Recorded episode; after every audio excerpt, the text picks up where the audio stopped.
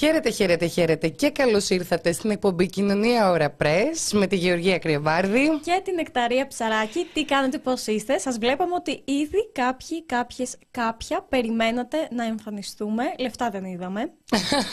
Πετάς τις πόντες, μάλλον θα σου πω κάτι Μα τώρα. Δεν θα σου πω, δεν ξεκάθαρο. Έχεις δίκιο, ρε φίλε. Δηλαδή, κάτσε να μπουν και θα τους τα πω.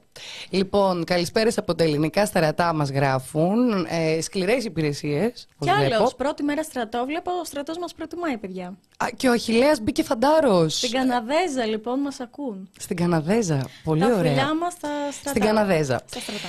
Ε, να σας πούμε κάτι το οποίο είναι πάρα πολύ σημαντικό. Η σημερινή εκπομπή πραγματοποιείται και στα πλαίσια της πιλωτικής ευρωπαϊκής πλατφόρμας Καλυψό.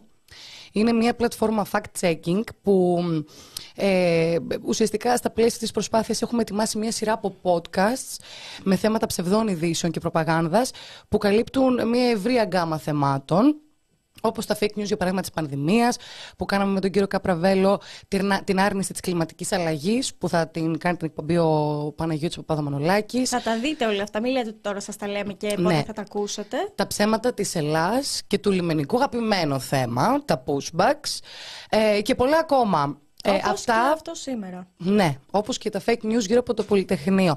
Αυτά θα δημοσιευθούν τις επόμενες ημέρες και θα ενημερωθείτε και το τι ακριβώς είναι το σχέδιο του Καλυψό, στο οποίο εμείς και άλλοι ε, φορείς ε, λαμβάνουμε μέρος.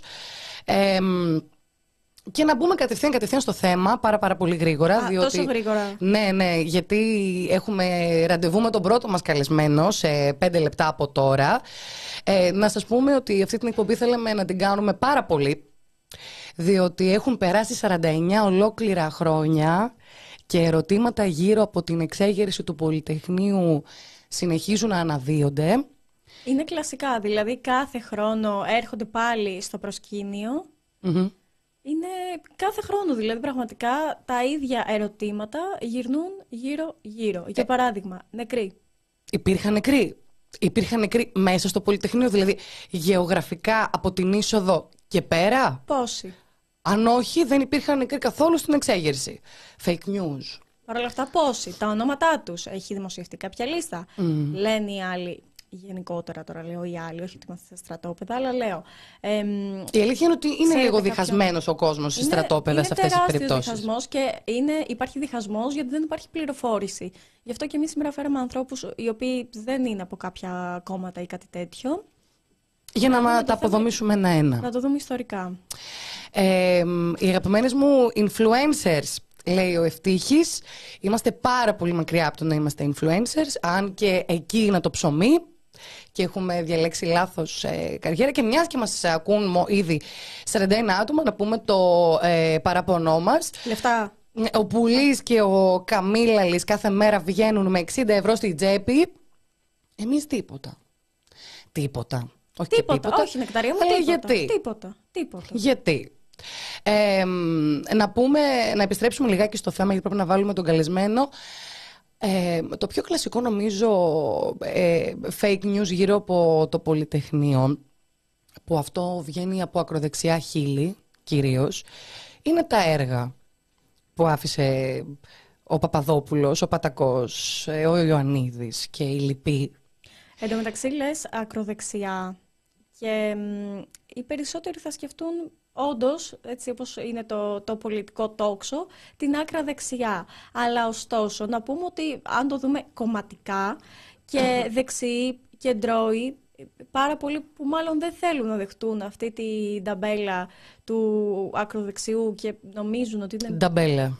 Many tough νομίζουν ότι είναι ε, ε, φιλελεύθεροι, δεν ξέρω και εγώ τι, και λένε ναι, αλλά τότε η οικονομία είχε ανθίσει, ναι, αλλά τότε είχαμε Είχαμε δρόμους, είχαμε δουλειές, ε, δεν υπήρχε ανασφάλεια, κοιμόμασταν με τις πόρτες ανοιχτές. Και τα παράθυρα. Και τα παράθυρα κυρίως, ενώ σήμερα είναι έπτα σφράγιστα. και να πούμε στο σημείο αυτό ότι όντως είναι πάρα πολύ πιθανό, όπως είπε και ο κύριος Λιβάνιος, καθηγητής ιστορικός του Δημοσιογραφίας και Απιθύτα, ε, στη συνομιλία που είχαμε χθες, δυστυχώς δεν θα καταφέρουμε να τον έχουμε σήμερα μαζί μας. Ε, όπως είπε λοιπόν, όντως υπήρχαν δουλειές. Το δημόσιο είχε πάρα πολύ μεγάλη γενεοδορία απέναντι στους εθνικόφρονες, στους ανθρώπους που ήταν αγκαζέ με την ε, χωροφυλακή, με τη Χούντα. Οι αριστεροί τότε οι φακελωμένοι αριστεροί, οι κομμουνιστές, θα ήταν τυχεροί αν απασχολούνταν στον ιδιωτικό τομέα και μάλιστα όχι υπό τις καλύτερες συνθήκες. Αν δεν τους έστελναν εκεί που, συνήθως, που συνήθισαν να τους στέλνουν. Για ε, ε, δεν το ξέρεις. Λοιπόν, να κάνουμε ένα πάρα πάρα πολύ μικρό break για να βάλουμε ε, στην παρέα μας τον ε, πρώτο μας καλεσμένο και να συζητήσουμε για τα οικονομικά σκάνδαλα της Χούντας. Έχουμε μπει πάρα πολύ φουριόζοι σε αυτή την εκπομπή. Ε, πρέπει. Να μην αποδομήσουμε. Να τα κάνουμε όλα. Λοιπόν, να βάλουμε μουσική. Ναι, να βάλουμε. Επιστρέφουμε.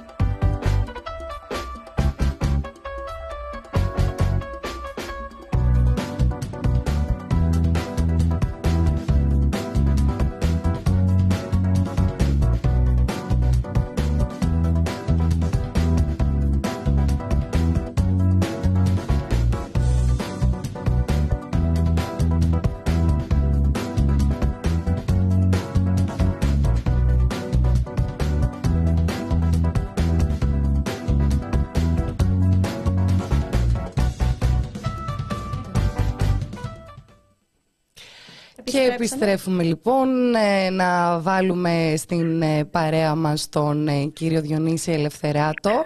Χαίρετε. Χαίρετε, χαίρετε. Είμαστε πάρα πολύ χαρούμενοι που σας φιλοξενούμε στην εκπομπή μας σήμερα και εξαιτίας της επαιτίου του εξέργειας του Πολυτεχνείου και επειδή πραγματικά είναι τιμή μας διότι έχετε γράψει και ένα εξαιρετικό βιβλίο ε, «Λαμόγια στα Χακί» ονομάζεται το οποίο νομίζω αναλύει με τον ωραιότερο τρόπο αυτά που πρόκειται σήμερα να συζητήσουμε εν συντομία ε, μαζί. Όπως με ενημερώσετε όμως, έχετε βγάλει και ένα δεύτερο βιβλίο. Να το πούμε λιγάκι αυτό πριν την πούμε στο θέμα μας. Να μας το πείτε εσείς καλύτερα. Ε, τρίτο. Τα λαμόγια στο χακί ήταν το δεύτερο. Μάλιστα. Το πρώτο βιβλίο που είχα γράψει είχε τίτλο Εξουσία την Παλαπέζης και ήταν ε, μια ανάλυση φαινομένων ανάμειξης ε, της πολιτικής και οικονομικής ενίοτε και της εκκλησιαστικής εξουσίας, ο Βατικανό δηλαδή, με το ποδόσφαιρο και κατά δεύτερο λόγο με το μπάσκετ.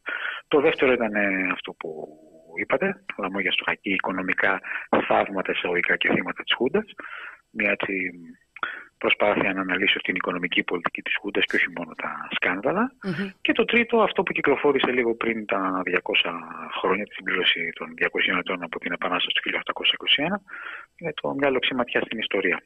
200 χρόνια νεοελληνικού κλαυσίγελου. ε, τα λαμόγια στο χακί όμως ε, ε, βλέπω ότι συχνά και αυτό με ικανοποιεί πολύ είναι έτσι αντικείμενο συζήτηση και στα social media κτλ. Ε, ίσως γιατί ναι, δεν θα σταματήσουμε να συζητάμε για τη Χούντα. Όπως ναι, φαίνεται. Και θέτει, τίθεται μέσα ένα ζήτημα που είναι ένα από αυτά που επανέρχονται κάθε χρόνο και κάθε χρόνο και όχι μόνο κάθε χρόνο, βασικά σχεδόν κάθε μέρα. Γιατί όπως είπε και η Νεκταρία, δυστυχώς από πάρα πολλά ακροδεξιά χείλη ακούμε το, τα οικονομικά επιτεύγματα ναι, ναι, της Χούντας. Βέβαια, δρόμοι και δουλειές και χίλια δυο. Ε, τώρα, ε, προφανώς θα προλάβουμε να, να αναφερθούμε σε όλα. Εγώ θα έλεγα το εξής όμως, ότι εδώ υπάρχει μια αντιστοιχία ε, ανάμεσα στο μύθευμα, για να μην ξεχάσουμε και την επέτειο, πως ε, δεν υπήρχαν νεκροί στο Πολυτεχνείο, ε, και σε όλα αυτά που αναφερατε Ε, τι εννοώ λέγοντας υπάρχει μια αναλογία. Ε, όσοι το αναπαράγουν είτε πιστεύοντάς το είτε γνωρίζοντας ότι είναι ψευδέστατος και θα έλεγε κανείς όχι απλώς ψευδής ισχυρισμός και ε, ανατριχιαστικός, δηλαδή ναι. δεν σέβεται το θάνατο ανθρώπων, ε, δεν θα είχαν παρά να κοιτάξουν τις εφημερίδες της 19 Νοεμβρίου 1973 και θα έβλεπαν ότι ο υφυπουργός τύπου ε, της ε, Χούντας, ε, της κυβέρνησης Μαρκεζίνη τότε, ο Σπύρος Ζουρναζής, παραδέχθηκε ότι είχαν σκοτωθεί 11. Πολύ περισσότεροι, αλλά παραδέχθηκε 11. Πώς είναι δυνατό λοιπόν η Χούντα να παραδέχεται την ύπαρξη 11 νεκρών και σύν το χρόνο, με τις ε, μνήμες που αδυνατίζουν βεβαίως, να εμφανίζονται όλα αυτά, μη θέματα, δεν υπήρξε νεκρός. Λέω λοιπόν ότι υπάρχει μια αναλογία, γιατί εάν έκαναν τον κόπο όλοι αυτοί που με περισσή ευκολία πιστεύουν πως ε, τα πράγματα επιχούνται στην οικονομία ήταν πολύ καλά και πολύ καθαρά.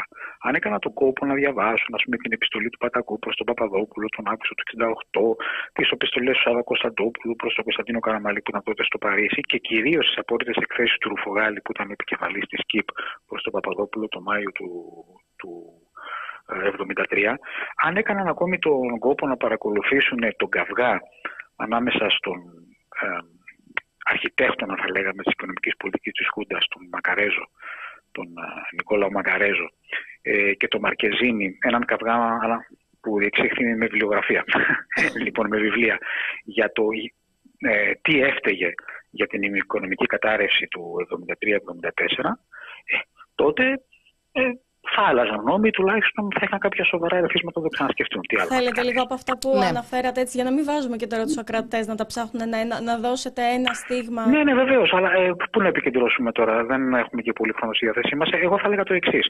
Επειδή είχα ακούσει από, ε, από έναν ε, στέλεχος του Λαϊκού Ορθόδοξου Συναγερμού, εκείνη την εποχή ήταν και τώρα είναι αντιπρόεδρος της κυβέρνησης, τον κύριο Άδωνη Γεωργιάδη, ε, την ατάκα πως ε, η οικονομία που παραδόθηκε το 1974 από τη Χούντα ήταν μια κούκλα, έτσι είχε πει επιλέξει. Ε, να αναφέρω απλώς ότι ήταν η πρώτη φορά το 1974 που η Ελλάδα βίωνε ύφεση η πρώτη φορά μετά τον πολεμο Έτσι.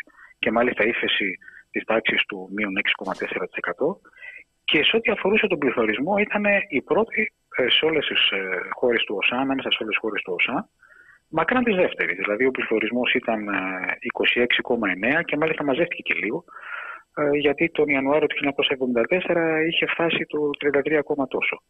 Ε, θέλω να πω δηλαδή πως ακόμη και αν δει κανείς τα μακροοικονομικά μεγέθη, χωρίς να κοιτάξει, που πρέπει να κοιτάξει πόσο μειώθηκαν οι μισθοί, ε, όχι πόσο επιβραδύθηκε η άνοδος των μισθών γενικά, αυτό ίσχυε μέχρι το 1972. Από το τέλος του 1972 και μετά μιλάμε για μια πραγματική μείωση του πραγματικού, ε, μείωση του πραγματικού εισοδήματος, ε, την οποία κανείς δεν αφισβητούσε. Και μάλιστα την περιέγραφε ο Μαρκεζίνης ε, και στο βιβλίο του ε, και έλεγε τι θα έκανε αν δεν τον ανέτρεπε ο Ιωαννίδης. Να μας πείτε λιγάκι, αναφέρεστε, αναφέρεστε σε μείωση. Μείωση της τάξεως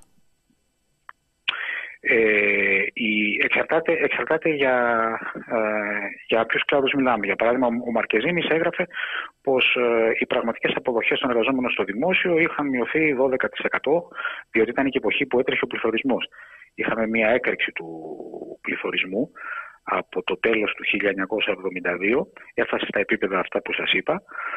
Ε, και ε, βεβαίως να πούμε ότι το οστικό κύμα της οικονομικής κρίσης που ήταν πετρελαϊκή αλλά και αρκετά βαθύτερη, δεν ήταν μόνο πετρελαϊκή, ε, αυτή του 1973 δεν είχε έρθει ακόμη στην ελλαδα Δηλαδή αυτό που διέλυσε το λεγόμενο οικονομικό θαύμα για το οποίο έκανε λόγο η Χούντα ήταν τα πρωτοβρόχια έτσι.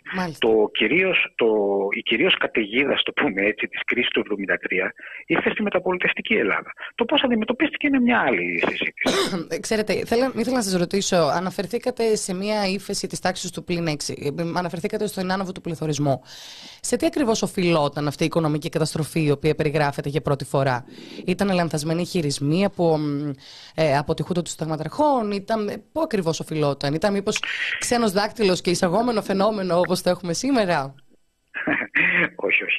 Ε, ήταν το εξής, όπως έχουν εξηγήσει και πολύ καλοί οικονομολόγοι, διαφόρων πολιτικών πεπιθήσεων. Ε, η Χούντα προσπάθησε να κάνει δύο πράγματα. Ε, να, ε, να κρατήσει τον πληθωρισμό σε πολύ χαμηλά επίπεδα, ήταν σε χαμηλά επίπεδα και πριν ε, τη δικτατορία, και ταυτόχρονα να αναθερμάνει ε, την οικονομία ε, με πιστώσεις πολλές σε συγκεκριμένους κλάδους, κυρίως Ε, αυτό το πράγμα οδήγησε σε μια υπερφέρμανση της, ε, ε, τη λεγόμενη της οικονομίας. Ταυτόχρονα, ε, επειδή τα οικονομικά δεν πήγαιναν πολύ καλά, ενώ τα εισοδήματα από ένα σημείο και μετά, όχι φυσικά για όλους, πάντα υπάρχουν οι κερδισμένοι και οι πολύ κερδισμένοι, άρχισε σταδιακά να μειώνεται και η κατανάλωση. Και μία άλλη παράμετρος ε, ήταν πως με απίστευτες ε, συμβάσεις, πραγματικά απεικιοκρατικές, να τις διαβάσει κανείς, που τελικά δεν απέφεραν και τίποτα στην ελληνική οικονομία. Ε, είχαμε μια πολύ μεγάλη εκροή συναλλάγματος ε, και μια επιβάρηση τελικά των δημοσιονομικών. Ε, όλο αυτό δημιούργησε ένα εκρηκτικό κλίμα. λοιπόν, τώρα, αν μιλήσει κανείς για τη διασπάση του δημοσίου χρήματος, ε, εκτός από τις συμβάσεις που πραγματικά αξίζει να τις μελετήσει κανείς, δηλαδή με τη Λίτον, με McDonald's, με την Nestlé κτλ. κτλ. Δηλαδή ήταν συμβάσεις που πραγματικά τριτοκοσμικές χώρες δεν θα υπέγραφαν. Ε, να μας εξηγήσετε γιατί έχει αξία. Ναι, ε, ναι ε, ποια να πιάσουμε τώρα για παράδειγμα. Η McDonald's για παράδειγμα. Ε, όχι ο, ο McDonald's, δεν ήταν η γνωστή αλυσίδα. Ήταν ο McDonald's, ήταν ένας εργολάβος που βοηθήθηκε θα έκανε την, ε, την, την Εγναδία. Πήρε, συγγνώμη για την έκφραση, ένα σκασμό λεφτά και δεν έγινε τίποτα. Η Λίτον, λίγο πιο πριν, ήταν από τις πρώτες συμβάσεις που έκλεισε η Χούντα. Ήταν ε, μια εταιρεία η οποία υποτίθεται πως ε, θα έφερνε επενδυτές για να γίνουν αναπτυξιακά έργα στην Πελοπόννησο ε, και σε ένα-δύο ακόμη σημεία της χώρας, κυρίως ε, στην Πελοπόννησο.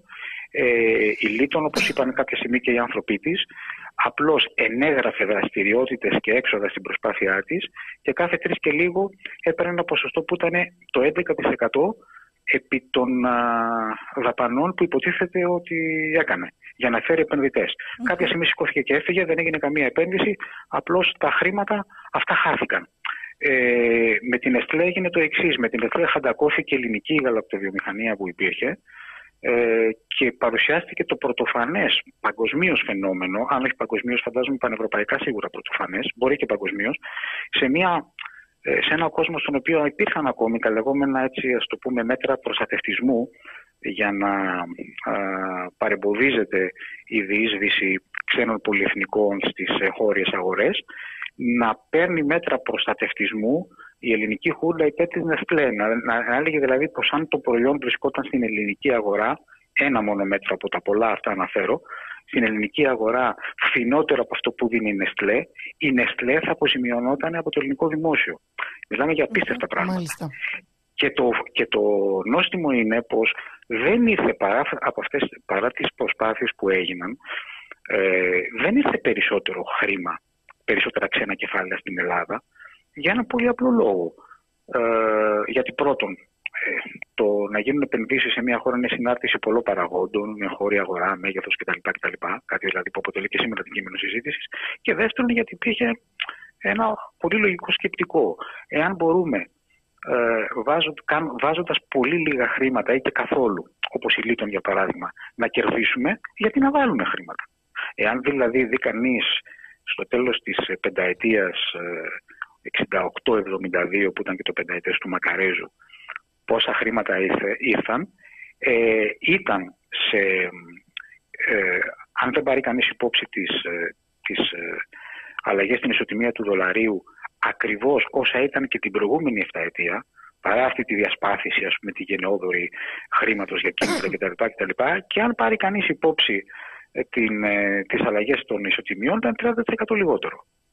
Αλλά αν μου επιτρέψετε, γιατί ε, ίσως έχει μια αξία να αναφερθούμε σε ένα από τα άπειρα σκάνδαλα. Ο πολλή κόσμος θυμάται από εκείνη την εποχή δύο. Τα μαύρα κρέατα και το τάμα του έθνους. Ναι, τα ναι. λεφτά του τάματος του έθνους, ναι, ξέρετε. Αυτά τα ξέρει ο κόσμος. Αλλά εγώ θα έλεγα ότι το πιο χτυπητό και ίσως το πιο χαρακτηριστικό είναι αυτό που γινόταν με τα θαλασσοδάνεια. Ευτυχώς στην πρώιμη μεταπολίτευση ε, βρέθηκαν, μάλλον δεν τα κατέστρεψαν οι σαντίδε, κάπου θα είχαν ξεχαστεί, θα είχαν παραπεταχθεί σε κάποιο σιρτάρι και διασώθηκαν τα δύο έγγραφα που αναφέρθηκα προηγούμενα σε αυτά, του Φογάλη, του επικεφαλής της ΕΕΠ, του Παπαδόπουλου. Mm-hmm. Επειδή τα πράγματα πήγαιναν, ε, αυτό έγινε την άνοιξη του 1973, για την ακρίβεια ε, ε, το Μάιο του 1993. Ε, τα πράγματα είχαν αρχίσει να δυσκολεύουν για το καθεστώς σε πολλούς τομείς, σε αρκετούς τομείς. Και οικονομικά ε, και φαινόταν, μετά έγινε και το κίνημα στο ναυτικό, δηλαδή φαινόταν ότι δεν υπήρχε και ένας απόλυτος έλεγχος των ευρωδυνάμεων. Ε, ο Παπαδόπουλος ενδεχομένως να χρειαζόταν κάποια εξελαστήρια θύματα. Ε, να ρίξει σε κάποιο σταβάρι για κάποια αυτά τα πράγματα. Αυτό το ξέρω του Φουγάλη, οπότε έφτιαξε ένα ωραίο φακέλωμα. Δεν ξέρω αν θυμίζει κάτι με τα σημερινά, ότι, εν πάση περιπτώσει, κάποιος ηγέτης. Και πριν και προσέλκυση ξένων επενδυτών ε, που εν τέλει έχασε χρήματα το ελληνικό δημόσιο χωρίς να γίνει τίποτα. Θυμίζει πολλά από τα σημερινά, όπως για παράδειγμα την επένδυση στο ελληνικό. Έτσι. Ε, τι να κάνουμε, τι να. Oh, καλά, καλά. Και, και αν πιάσουμε και δούμε και τους εργασιακούς νόμους της Χούντας, θα δούμε ότι δύο-τρεις από αυτών έχουν κάνει μετάσταση στα χρόνια μας. Mm-hmm. Αλλά συνεχίστε για τα θαλασσοδάνεια. Ναι, ναι, ναι. Ε, έλεγα λοιπόν το εξής. Ε, ο, ο, ο Ροφογάλης δηλαδή ε, έστειλε δύο εκθέσεις στον Παπαδόπουλο. Στη, ε, στην ουσία ε, παρουσίαζε χαρτί και καλαμάρι ε, τα θαλασσοδάνεια στα οποία ήταν μπλεγμένα ε, πάρα πολλά ανώτατα στελέχη του καθεστώτος, Πατακός, Μακαρέζος κτλ. Αν όχι ίδιοι προσωπικά, είτε πολιτικοί τους συνεργάτες, είτε συγγενείς. Mm-hmm. Γαμπρία, Νίψια κτλ. Ε, οι εκθέσεις ήταν δύο, διότι η μία αφορούσε τα ήδη χορηγηθέντα θαλασσοδάνεια, δεν τα έλεγε θαλασσοδάνεια, τα έλεγε χαριστικά και επισφαλή και ανέλυε γιατί το καθένα πως θα ήταν ένα θαλασσοδάνει. Έλεγε δηλαδή ότι έχει ένα διοικητικό κεφάλαιο τόσο η εταιρεία και παίρνει τα, τα οκταπλάσια, ας πούμε, ή τα, τα εικοσαπλάσια χρήματα και είχε και κακό προηγούμενο σε πολλές περιπτώσεις ε, μη αποπληρώσεων κτλ. Ε, αθρηστικά λοιπόν αυτά τα δύο, τα ήδη χορηγηθέντα και τα υποέγκριση, μας έκαναν το ποσό των 3,2 ε, δισεκατομμυρίων δραχμών. Ε, με το δίκιο σας τώρα θα αναρωτηθείτε και πού ξέρουμε εμείς τι σήμαινε εκείνο το ποσό. Σας λέω λοιπόν πως ήταν το 1% του ΑΕΠ του 1972. Απίστευτο. Δηλαδή το 1% του, του ΑΕΠ ας πούμε ε, τώρα είναι 1,8 δις. Σαν να λέμε δηλαδή ότι από δύο έγγραφα που αφορούν θαλασσοδάνεια πιστοποιήθηκε ότι το δημόσιο, κυρίως η ΕΤΒΑΤΑ έδινε αυτά, η, Εθνική Τράπεζα Βιομηχανικής Αναπτύξεως έτσι λεγόταν, ε, ότι έφυγε ένα τέτοιο ποσό. Αν κάνουμε αναγωγή, δηλαδή, αν δούμε αυτό το, το ποσό με τι ακριβώς αντιστοιχούσε σε περικοπές συντάξεων, αυτά που είδαμε τα τελευταία χρόνια κτλ., θα φρίξουμε. Και προσέξτε να δείτε κάτι. Δεν ήταν το σύνολο των θαλασσοδανείων που δόθηκαν επί Χούντας. Όχι. Αυτό κανείς δεν το ξέρει. Ήταν ε, τα πιστοποιημένα από δύο έγγραφα ποσά. Έτυχε δηλαδή να διασωθούν δύο έγγραφα και προέκυψε αυτό. Εγώ θα έλεγα λοιπόν ότι αυτό είναι πολύ ενδεικτικό και για, και για τον τρόπο με τον οποίο υποτίθεται γινόταν η ανάπτυξη και για τα πράγματα με το όνομά τους. Κάπως έτσι ήταν και από τις αρχές της δεκαετίας του 50 με, ε, με το σχέδιο Μάρσαλ, με τα δανεικά και αγύριστα, όλα αυτά. Απλώς επιχούντας αυτή η ασυδοσία έφτασε στο έπακρο. Εγώ λοιπόν αυτό το θεωρώ ως το κορυφαίο σκάνδαλο της Χούντας. Πιο πάνω και από τα κρέατα, τα μαύρα ας πούμε που ε, εσείς μπορεί να έχετε ακούσει συγγενείς σας μεγάλους να συζητούν για αυτά. Θέλετε, θέλετε λιγάκι, θέλετε λιγάκι να το ε, θυμηθούμε. Το τάμα του έθνους, το τάμα του έθνους, ε, το, ποιο από τα δύο; Τα, μαύρα κρέατα. Τα, ε, τα μαύρα κρέατα ήταν ένα και οικονομικό και υγειονομικό σκάνδαλο. Και διήρκησε από το 1972 μέχρι το 1974 ε, γινόταν το εξής. Ε, η Χούντα είχε κανονίσει φυσικά με λαδώματα κορυφαίων αξιωματούχων, ήταν μπλεγμένος μάλιστα και ο αδελφός του Πιθάτωρα Παπαδόπουλου, ε, να εξασφαλίσουν μονοπωλιακή θέση στην αγορά κρέατος ε, κάποιης εισαγωγής ε, και αυτοί κέρδιζαν πάρα πάρα πολλά γιατί; Γιατί έκαναν εισαγωγές είτε ακατάλληλου κρέατος από την Αργεντινή είτε κρέατος από την Ροδεσία ε, η οποία τότε ήταν υπό εμπάργκο λόγω ρατσιστικού καθεστώτος και επειδή ακριβώς δεν μπορούσε να εξάγει κανονικά ε, κρέατα, όταν έφαναν ε, κάποιοι παραλήπτες κρεάτων, ε, τους τα έδινε μισοτιμής. Επομένως φαντάζεστε πόσο κέρδιζαν αυτοί εδώ. δηλαδή οι, οι, οι εισαγωγείς. Όταν τα έπαιρναν πάρα πολύ φτηνά και τα διοχέτευαν στην αγορά, ε, ήταν ένα σκάνδαλο το οποίο τελικά ε, έφτασε σε στρατοδικείο, οφείλω να πω. Ε, αυτό έγινε το καλοκαίρι του 1974, όταν είχε ανατραπεί ο Παπαδόπουλος από τον Ιωαννίδη. Ο Ιωαννίδης ήθελε να δείξει ότι αυτός δεν ήταν ενδιαφερμένος όπως οι προηγούμενοι. Ε, δύο σκάνδαλα τότε ήταν κοινό μυστικό πως ε, είχαν πολύ μεγάλες διαστάσεις. Ένα αυτό των κρεάτων και το άλλο με το τάμα του εθνους Με το τάμα του έθνους το άφησε να διαφανεί χωρίς να στείλει κανένα στο στρατοδικείο. Ε, για το άλλο, έγινε δίκη και παρότι προσκομίστηκαν έγγραφα που έδειχναν εμπλοκή ε, ακόμη και του Πατακού, ε, έλεγε για παράδειγμα ο Πατακός 21η Σεπτεμβρίου του 1972 να διατεθώσει άμεσα στην αγορά. Ήταν άμεσα μπλεγμένος. Παρ' όλα αυτά, για να μην ξεφτυλιστεί η σύμπασα η στρατοκρατία, ε, από, τους, ε, από τα πολιτικά πρόσωπα, από τα πολιτικά στελέχη της Χούντας καταδικάστηκε μόνο ένας, ο μπαλοπουλος Γι' αυτό το, το σκάνδαλο έχει μείνει και ως σκάνδαλο Μπαλόπουλου ή τα κρέατα του Μπαλόπουλου. Δηλαδή, αν, ε, αν η μεγαλύτερη σε ηλικία μπορεί να το έχετε ακούσει και έτσι, το, τα μαύρα κρέατα ή τα κρέατα του Μπαλόπουλου. Ε, και νομίζω... Το άλλο σκάνδαλο ήταν ε, ότι ε, εξαφανίστηκε το 90% των χρημάτων ε, και μάλιστα το σύνολο του ποσού ήταν 453 ευρώ, 453 συγγνώμη, εκατομμύρια ευρώ. Ε, εξαφανίστηκε το 90% δηλαδή εξαφανίστηκαν τα 406 από χρήματα που μαζεύονταν για να γίνει το περίφημο τάμα του έθνους, ένας ναός που θα γινόταν στα τουρκοβουνια Ε, από ό,τι βλέπουμε και δεν τελειώνουν εδώ, αυτό είναι το θέμα, και σε έχει μείνει η ψευδής είδηση που με κάποιο τρόπο αναμπαράχθηκε και επιβιώνει δυστυχώς μέχρι σήμερα ότι η Χούντα έκανε δρόμους και τουλάχιστον είχαμε δουλειές. Όχι, αυτό δεν είναι ψευδές. Συγγνώμη, συγγνώμη. Ε, ε, απλώς είναι τραγικό να θεωρεί κανείς ότι είναι σοβαρό επιχείρημα. Αυτό, μα, μα υπέ, αυτό εννοούμε. Υπέρ ενός καθεστώτος. Δηλαδή, ε, για να μην τρελαθούμε κιόλας. Ε, από την πρώτη μέρα τη μεταπολεμική στην Ελλάδα άρχισαν να γίνονται έργα. Ήταν μια χώρα κατεστραμμένη. Γι' αυτό μάλιστα η Ελλάδα κατέγραφε συγκλονιστικούς ρυθμούς ανάπτυξης, ενώ ο κόσμος πήγαινε στην Αυστραλία για να βγάλει το ψωμί του σε πολύ μεγάλο βαθμό και αργότερα στη Γερμανία. Στη δεκαετία του 50 στην Αμερική και στην Αυστραλία και στη δεκαετία του 60 κυρίως στη Γερμανία, έτσι δεν είναι; Mm. Λοιπόν, ε, κατέγραφε φοβερούς ρυθμούς ανάπτυξης και γίνονταν έργα. Εάν δείτε δηλαδή πόσα αρδευτικά έργα γίνονταν στη δεκαετία του 50 και του 60 πριν τη Χούντα, θα τρελαθείτε. Τι θα πει αυτό, ότι ήταν καθαγιασμένο το. Σε καμία περίπτωση. Και ξέρετε, Κάνει, ε, έχει, έχει πολύ ναι. ενδιαφέρον ότι από το 72 και μετά, από ό,τι βλέπουμε, αρχίζουν να μασάνε περισσότερο. Δηλαδή τα περισσότερα, ουσιαστικά όπως μας γράφουν και οι, και οι αναγνώστες μας, φάγανε καλά σε γενικές γραμμές, μας γράφουν αυτή τη στιγμή στο chat.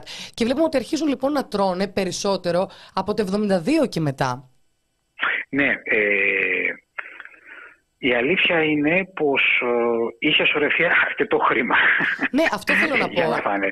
αλλά, αλλά νομίζω ότι αυτό που πατέχει μια αξία και πρέπει να το δούμε και λίγο μεθοδολογικά. Θα ήθελα να μείνω λίγο και στα έργα και στους δρόμους. Ναι. Ε, κάθε, κάθε εποχή ε, έχει τη δική της συνάντηση με τις τεχνολογικές εξελίξεις. Έτσι δεν είναι. Δηλαδή, ε, για παράδειγμα, στην, ε, στην οχταετία του Καραμαλή γίνονταν πάρα πάρα πολλοί δρόμοι, εθνικοί δρόμοι, έγινε το φράγμα του Μέστου. Ε, ξέρετε εσείς κανέναν να λέει ο Καραμαλής ήταν πολύ καλός ηγέτης γιατί έκανε αυτά τα έργα. Αν πάμε πιο πίσω έτσι για να ε, ευθυμίσουμε και λίγο και να πάμε σε, σε εποχές κάπως μακρινές που να μας φαίνονται και λίγο γραφικές από πλευράς ε, συνθηκών ε, και τεχνολογίας. Ε, Το, το 1908, για παράδειγμα, ήρθε για πρώτη φορά το ηλεκτρικό τραμ. Διανοήθηκε να πει κανείς ότι ο τότε πρωθυπουργός ο Θεοτόκης ήταν φοβερός και τρομερός, γιατί επί των ημερών του ήρθε αυτό. Επί Χούντας, ήταν η σειρά πλέον, όχι δεν θα έλεγα του εξηλεκτρισμού, γιατί πάρα πολλές συμβάσεις για την ηλεκτροδότηση ε, είχαν υπογραφεί προδικτατορικά και υλοποιούνταν επί Χούντας. Βεβαίως η Χούντα, να παρέφερε εδώ, άφησε καταχρεωμένη ΔΕΗ, έτσι, την, οποία, την, την, την οποία την έβαζε να, να υπογράφει δάνεια για να μην τα χρεώνεται το κράτος. Mm. Αλλά αυτή είναι μια άλλη παράλληλη ιστορία. Αλλά θέλω να πω πως μεθοδολογικά δείχνει, πώς να το πω, δείχνει τρομερή ένδυα, τρομερή φτώχεια και ανεπάρχεια επιχειρημάτων να νοσταλγεί κάποιος μια κυβέρνηση, να θέλει να την υπερασπιστεί και να προβάλλει ως επιχείρημα κάτι το οποίο δεν ακούγεται για καμιά άλλη κυβέρνηση. Μα δεν είναι μόνο ότι δεν ακούγεται για καμία άλλη κυβέρνηση. Μπορεί να ξεκίνησαν αρδευτικά έργα, αλλά στη συνέχεια από ό,τι βλέπουμε καταχρεώθηκε η χώρα ε, εξαιτίας αστοχιών. Όχι, τα αρδευτικά έργα, ε, ε, έργα τα, πολλά, τα πολλά έγιναν ε, πριν από τη Χούντα. Το, το, το ανέφερα ως παράδειγμα. Ναι. Ότι όπως στη δεκαετία του 50 και του 60 ήταν η εποχή των πολλών αρδευτικών έργων για πολλούς και συγκεκριμένους λόγους, έτσι κάποια έργα θα γίνονταν περισσότερο. Θα είχε όμως αξία όλοι αυτοί που μιλούν για τους πολλούς δρόμους που έγιναν επί Χούντας και πράγματα έγιναν πολλοί δρόμοι, όπως είχαν γίνει και, και, και, και νωρίτερα. Έγιναν και επί Χούντας πολλοί δρόμοι. Θα έπρεπε όμως να μας πούνε τους όρους με τους οποίους έγιναν, δηλαδή πόσες ε, ε, υπερτιμολογήσεις έγιναν. Και έχουν βγει φοβερά στοιχεία για αυτό το πράγμα. Ισχύει, Γιατί πάλι ισχύει ότι απασχολεί το, ε, ουσιαστικά ο στρατός για να γίνονται έργα. Απλήρωτη εργασία. Ε, ε, όχι, αυτό, αυτό θα ήταν υπερβολή να το, να το πει κανείς ε, σε, σε, μεγάλο, σε μεγάλη έκταση δεν γινόταν. Το αναφέρω γιατί ε, μας γράφει ας πούμε ακροατής ναι, ναι, σε, για την κεφαλονιά που ναι. πήρε επιδότηση και έβαλε απλήρωτη εργασία το στρατό δηλαδή να κάνει τη δουλειά μας γράφει ακροατής. Ναι, ναι, ναι, ωραία. Υπήρχαν, υπήρχαν αλλά δεν μπορεί να αποδώσει. Τώρα μια και μιλάμε για εργασία ε, εδώ έχουμε ένα άλλο, έτσι, ας το πούμε, ωραίο μύθευμα, ότι κατάφερε η Χούντα να κρατήσει την ανεργία σε πολύ χαμηλά Είναι, γεγονός, είναι γεγονός πως ε, η, η ανεργία ήταν σε πολύ χαμηλά επίπεδα και πολύ νωρίτερα, από τις αρχές δεκαετίας του 60. Ε, και ο λόγος είναι πολύ απλός. Ότι ε, είχε μειωθεί το εγχώριο δυναμικό που έψαχναν δουλειά εδώ, γιατί το μισό παραγωγικό δυναμικό ήταν στη μεταναστευση Δηλαδή, ε, η, ανεργία υπάρχουν δύο τρόποι να μειωθεί. Ή να φύγει αυτό που αναζητεί εργασία ή να Ακριβώς. Ή αυξάνεται η απασχόληση ή, ή μειώνονται αυτοί που ψάχνουν εδώ εργασία. Ε, το, ε, τα χαμηλότερα ποσοστά που έχουν καταγραφεί ποτέ στην Ελλάδα στην, στην ανεργία ήρθαν αργότερα, κάτω από 2%. Και μάλιστα ενώ ταυτόχρονα ανέβαιναν οι μισθοί. Mm-hmm. Αυτό έγινε από το 1977 και μετά. Ήταν επίδραση του μεταπολιτευτικού ριζοσπαστισμού που ανάγκαζε και τότε η κυβέρνηση Καρμαλή να δώσει αυξήσεις περισσότερες από αυτές που ήθελε. Ε, αλλά αν δει κανείς τα στατιστικά στοιχεία της απασχόλησης, της καθαρής απασχόλησης και θα σας πω τι εννοώ κα, κα, καθαρή απασχόληση και της μετανάστευσης στην περίοδο της Χούντας, θα καταλήξει συμπεράσματα κάθε άλλο παρακολακευτικά για το καθεστώς. Τι θέλω να πω; Εάν δηλαδή δει κανείς τα επίσημα στοιχεία, επίσημα αναμφισβήτητα είναι της απασχόλησης. Δηλαδή, χρονιά τη χρονιά, ε, πόσες θέσεις εργασίας χάνονταν, πόσες θέσεις εργασίας ε, δημιουργούνταν. Θα δει ότι το πλεόνασμα βγάζει τις θέσεις εργασίας που δημιουργήθηκαν ε, ε, στις 9.000, τόσο προσμετράται. Mm-hmm. 9.000 όλες και όλες. Λοιπόν, ε, ξέρετε πόσο, πόσα διαβατήρια για μετανάστευση αντιστοιχούσαν για κάθε μία από αυτές τις θέσεις. 44. Πολλαπλασιάστε το 9.000 με το 44 και θα δείτε πόσοι έφυγαν έξω. Άρα με αυτόν τον τρόπο Βεβαίως, έπεσαν τα νούμερα. Όχι, ε, δεν έπεσαν. Χαμηλά ήταν και πριν. Χαμηλά, χαμηλά ήταν και πριν. Για, για αυτό το λόγο. Ε, η μετανάστευση, όπως είναι γνωστό, δεν ξεκίνησε επί αλλά εξαιτίας της Χούντας έγινε κάτι άλλο. Η Ελλάδα έγινε η, η μοναδική χώρα στον Ευρωπαϊκό Νότο που βίωσε δεύτερο μεγάλο κύμα μετανάστευσης.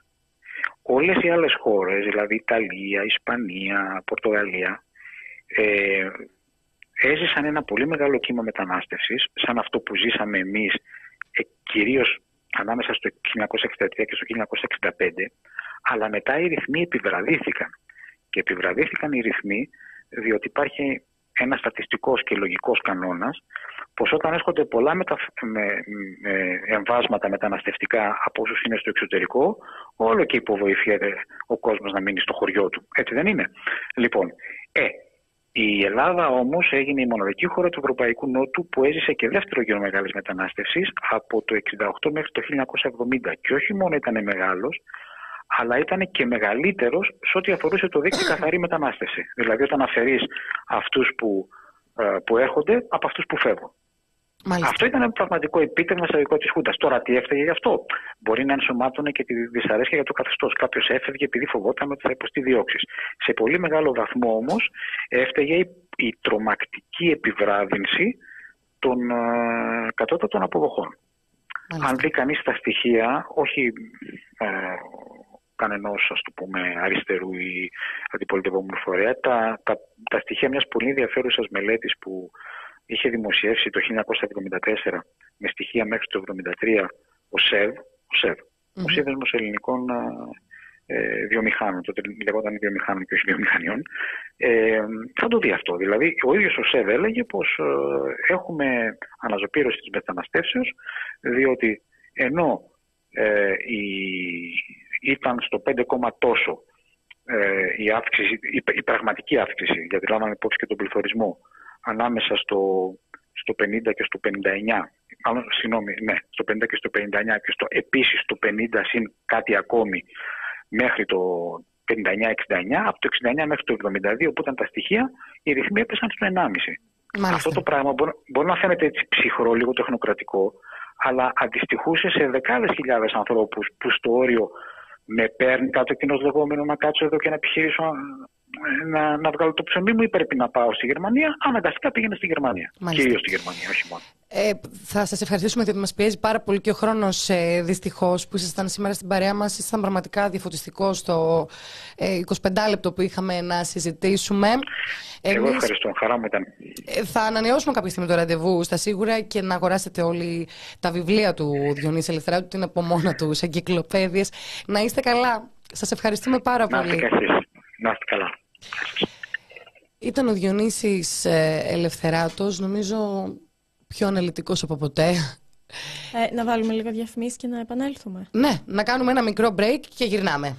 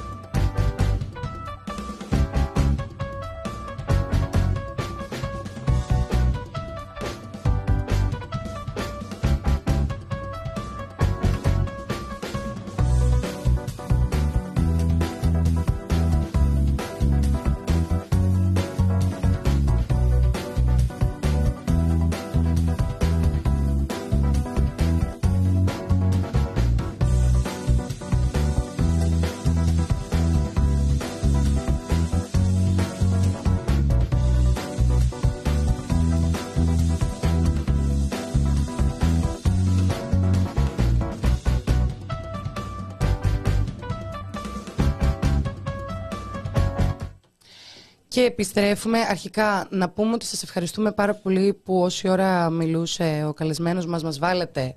Λοιπόν, Ε, MP Question Beat 10 ευρώ. Η Έλλη αγαπημένη μας 3 ευρώ. Ε, ο Γιώργος ο Βαλάκος, ευχαριστούμε για τα 2,5 ευρώ. Και ξανά Hi from New York City, 10 δολάρια. ευχαριστούμε. Great interview, keep up your great job. Thank you so much. Εμείς σας ευχαριστούμε πάρα πολύ, ε, παιδιά. Ε, σε πέντε λεπτάκια από τώρα περίπου θα βάλουμε τον ε, επόμενο καλεσμένο μας. Ε, να πούμε ότι είχαμε σκοπό να αναλύσουμε και περισσότερα από τα fake news. Κάποια δυστυχώς δεν θα μπορέσουμε να έχουμε καλεσμένο έτσι ώστε να μας τα πει περισσότερο ειδικά. Έχει πολύ αξία να διαβάσει κανείς το κείμενο, το ζήτημα των θυμάτων, νεκροί και τραυματίες του Λεωνίδα Καλιβρετάκη. Ε, ο Λεωνίδας Καλιβρετάκη τότε ήταν μέλος της Φοιτητικής Επιτροπής Αγώνα και πρόεδρος της Συνέλευσης Φιλοσοφικής Σχολής στο Πολυτεχνείο στις 16 Νοεμβρίου του 1973. Σήμερα είναι ιστορικός και διευθυντής ερευνών στο Εθνικό Ίδρυμα Ερευνών.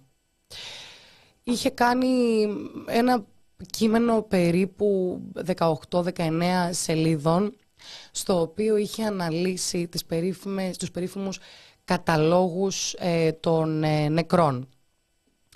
Ξεκινάει μιλώντας στο κείμενό του για τον κατάλογο Παπαδάτου, το, όταν στις 17 του, του Νοέμβρη ο δημοσιογράφος Γρηγόρης Παπαδάτος ε, υπέβαλε στον Τζεβά τον εισαγγελέα ο οποίος είχε κινηθεί ε, προκειμένου να ε, ουσιαστικά να διερευνηθεί αν υπήρχαν νεκροί στο Πολυτεχνείο είχε υποβάλει έναν κατάλογο 59 ονομάτων. Ε, εκείνος ισχυριζόταν ότι αυτά τα 59 ονόματα ήταν οι νεκροί των ημερών εκείνων. Ωστόσο, όπως προέκυψε στη συνέχεια, ο κ. Παπαδάτος κυκλοφορούσε στην περιοχή του Πολυτεχνείου με ταυτότητα εφέδρου αξιωματικού και διατηρούσε επαφές με παρακρατικούς και βαθμοφόρους ε, του στρατού και της χωροφυλακής. Ε, ο Τσεβά, που ήταν ο εισαγγελέας τότε, διαπίστωσε ότι ο κατάλογος που παρουσίασε τότε ο Παπαδάτος δεν ήταν αξιόπιστος, καθώς ορισμένα από τα αναφερόμενα ονόματα στον ε, κατάλογο του αφορούσαν τραυματίες. Ενώ έλειπαν από τη λίστα του ε, αναμφισβήτητοι νεκροί. Δηλαδή που είχαν πιστοποιηθεί ότι ήταν νεκροί του Πολυτεχνείου, αλλά δεν ήταν μέσα. Μετά είχαμε άλλες καταθέσεις, άλλες αποκαλύψεις. Ο Τσεβά είχε βγάλει τότε ένα πόρισμα ο οποίος είχε πει αρχικά ότι ανεξιχνίαστος παραμένει ο, ο ακριβής αριθμός ε, των ε, νεκρών και είχε κάνει μια μικρή εκτίμηση λέγοντας ότι ήταν 34 οι νεκροί, 18 επώνυμοι και 16 ανώνυμοι ε, νεκροί, τους οποίους διέκρινε σε τρεις κατηγορίες. Οι επισήμους ανακοινωθέντες νεκροί ήταν η πρώτη κατηγορία, στους οποίους περιλαμβάνεται τους γνωστούς 15. Μετά η δεύτερη κατηγορία ήταν οι νεκροί πλήρως βεβαιωθέντες, στους οποίους περιλάμβανε άλλους τρεις και μετά η τρίτη κατηγορία ήταν νεκροί βασίμως προκύπτοντες, στους οποίους συγκατέλεγε 16 νεκρούς. Ε, και σε αυτούς ε, συγκαταλέγονται και, και οι 10 που προέκυψαν ότι διακομίστηκαν στο Ρυθμιστικό Κέντρο Αθηνών χωρίς να καταχωρηθούν. Όμως υπάρχει και μια, ένα, ένας επίσημος ε, κατάλογος, εγώ αν μπορείς να μου βοηθήσεις αυτό, τι ανέφερε, 34 ονόματα. Ναι. Ήταν 34 ονόματα και νομίζω είναι ή, ή όχι, νομίζω κάνω λάθος σε αυτό. Ήταν 88 τα ονόματα στον επίσημο κατάλογο ε, και μάλιστα ήταν τα ονόματα τα οποία συνηθίζαμε να εκφωνούμε σε κάθε επέτειο του Πολυτεχνείου. Αργότερα, όπως προέκυψε όμως, υπήρχαν, φάνηκε ότι υπήρχαν πάρα πολλές ασάφειες γύρω από τους αριθμούς ε, των νεκρών και τα ονόματα. Για παράδειγμα, εμφανίζεται ως όνομα μία Μαρία Διαμαντάκη στους καταλόγους του 1974-1975. Θεωρείται ότι η Μαρία Διαμαντάκη ήταν η Μαρία Δαμανάκη, διότι υπήρχε η αρχική φήμη ότι η εκφωνήτρια του Πολυτεχνείου είχε εκτελεστεί. Και άλλες τέτοιες ασάφειες. Ε, υπάρχουν κάποια προσωρινά αποτελέσματα από το Εθνικό Ίδρυμα Ερευνών, το οποίο ουσιαστικά αναφέρει 1.103 τραυματίες, αν δεν ε, κάνω λάθος, και 24 επώνυμους νεκρούς. Με, που υπάρχει πάρα πολύ μεγάλη αναλυτική περιγραφή για τον ονοματεπώνυμο και κυριολεκτικά όνομα και διεύθυνση. Ε, χαρακτηριστικό παράδειγμα ήταν ε, ο μαθητής Διομήδης ε, Κομνηνός, κάτοικος Λευκάδος 7 Αθήνα. Στις 16 Εντεκάτου, μεταξύ 9.30 και 10 παρατέταρτο, ενώ βρισκόταν μαζί με άλλους διαδηλωτές διασταύρωση των οδών Αβέροφ και Μάρνη, τραυματίστηκε θανάσιμα στην καρδιά από πειρά που έριξαν εναντίον του άντρες της φρουράς του Υπουργείου Δημόσιας Τάξεως. Και έτσι συνεχίζει και ο υπόλοιπος κατάλογος. Το fake news στην περίπτωση αυτή είναι ότι δεν υπήρξαν νεκροί στο Πολυτεχνείο. Δεν αναφερόμαστε στους τείχους του Πολυτεχνείου και στην περίφραξη και τα κάγκελα πίσω από το Πολυτεχνείο. Αναφερόμαστε όμως στους νεκρούς της εξέγερσης του Πολυτεχνείου. Και προφανώς αποτελεί ψευδή είδηση το γεγονός ότι η Χούντα δεν σκότωσε. Όπως είπε και ο καλεσμένος μας νωρίτερα, μόνο στο Μαρκεζίνης είχε παραδεχθεί 11 θανάτους. Ε, μας γράφουν κιόλας νεκροί στα στενά σίγουρα, μέσα διαχρονικά υπάρχουν αντιφάσεις και έχει χαθεί η φερεγγιότητα πάρα πολύ σωστά. Ε, και υπάρχει και ένα πρόσθετο σχόλιο. ότι Ο τρόπος με τον οποίο σήμερα τα γεγονότα αμφισβητούνται τόσο πολύ από τα μέσα μαζικής ενημέρωσης δείχνει πόσο κοντά είμαστε σε εκείνη την εποχή, τουλάχιστον από πλευρά πληροφόρησης. Να κάνουμε ένα μικρό break να βάλουμε τον επόμενο καλεσμένο μας. Μισό λεπτάκι. Επιστρέφουμε.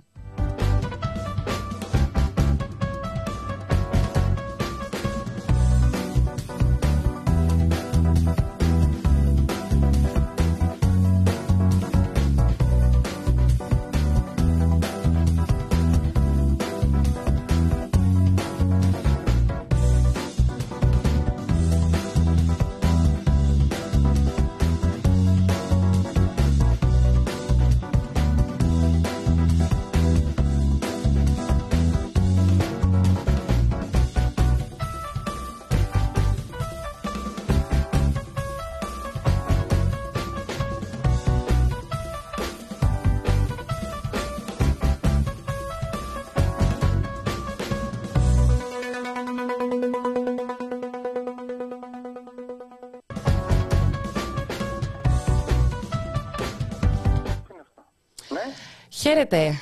Γεια σας.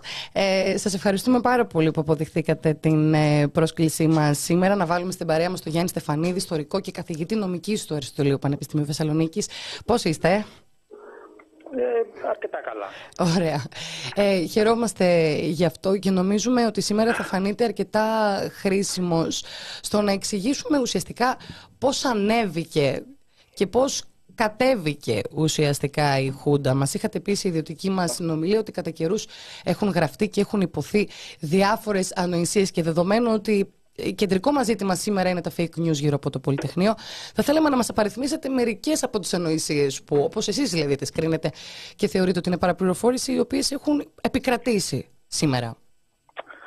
Καλά, όρος ανοησία δεν θα λεγόταν δημόσια. Ε, ε, το θεωρούμε ωστόσο αρκετά. Μόνο σε μια ιδιωτική συζήτηση, λοιπόν. Θα μπορούσε να σταθεί, νομίζω. Α πούμε, ε, ή και μύθι. Θα μπορούσε να σταθεί, νομίζω. Άμα κάτσουμε και συγκρίνουμε την ηθική πλευρά του πράγματος, κατά πόσο είναι ηθικό να το αποκαλούμε ανοησία και πόσο είναι ηθικό να το αναπαράγουμε, νομίζω επικρατεί το Καλά, πρώτο. Είναι απαξί αυτός ο όρος. Εν πάση περιπτώσει, μην καταλήξουμε να συζητάμε για το τι σημαίνει ανοησία ή όχι, αλλά Υπάρχουν διάφορες ε, αντιλήψεις ευρύτερα διαδεδομένες που ε, είναι ανακριβείς ή είναι αστήρικτες. Ε, μία από αυτές είναι ότι οι Αμερικανοί επέβαλαν το πραξικόπημα του 1967 ή τέλος πάντων κάποιες αμερικανικές υπηρεσίες. Δεν στοιχειοθετείται αυτό. Έλληνες αξιωματικοί έφτιαξαν, συνομότησαν και κατέλαβαν την εξουσία την 21η Απριλίου. Ήταν σε επαφή ορισμένοι από αυτούς με τις Αμερικανικές υπηρεσίες.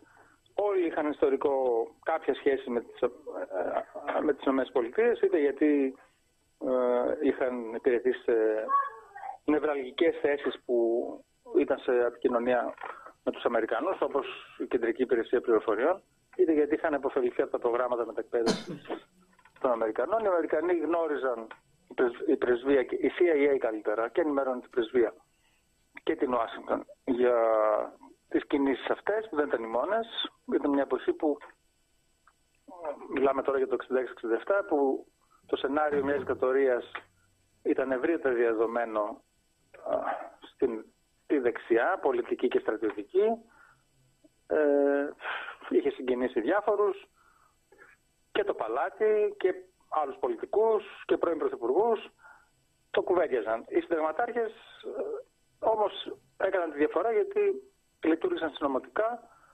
Μάλιστα πριν την εκδήλωση του πραξικοπήματος είχαν διακόψει κάθε επικοινωνία και με τους Αμερικανούς και έχουμε στοιχεία που δείχνουν ότι οι Αμερικανοί αναρωτιόντουσαν μα τι έγιναν αυτοί οι συνταγματάρχες γιατί χάθηκαν, που χάθηκαν. Mm. Τελικά εμφανίστηκαν και το άγχος τους όπως φάνηκε από τις επαφές τους με, Αμερικανικούς, ε, με Αμερικανούς εξωματούχους το πρωί της 21ης ήταν ε, τι στάση θα κρατήσουν οι ΗΠΑ. Οι ΗΠΑ κράτησαν στάση αναμονής. Δεν καταδίκασαν και δεν επενέβησαν. Αυτό μπορούμε να χρεώσουμε σε μια δύναμη, υπερδύναμη που εμφανιζόταν ως ε, ο υπέρμαχος του ελεύθερου κόσμου και των αξιών του, δημοκρατίας κτλ.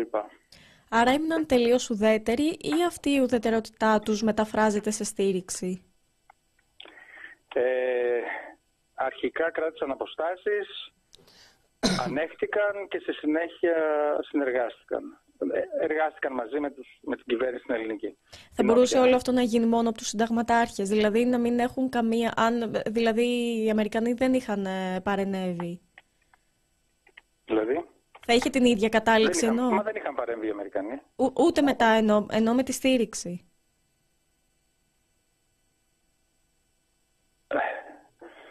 Να είχαν φθαρεί τόσο επειδή οι Αμερικανοί εκδηλώνουν την αποδοκιμασία τους, ε, θα μπορούσε αυτό να κάνει τη διαφορά γιατί ναι. ο, ο βασιλιάς και μερίδα της ηγεσίας του στρατεύματος ε, ήταν αντίθετη με τους συνταγματάρχες, όχι με την ιδέα αναστολής του συντάγματος και όλα αυτά. Τα σκέφτονταν να τα κάνουν οι ίδιοι, αλλά τους έκλειψαν, τους πήραν την πρωτοβουλία οι συνταγματάρχες, οπότε όπως είναι γνωστό, 13 Δεκεμβρίου το 1967 ο βασιλιάς προσπάθησε να τους ανατρέψει.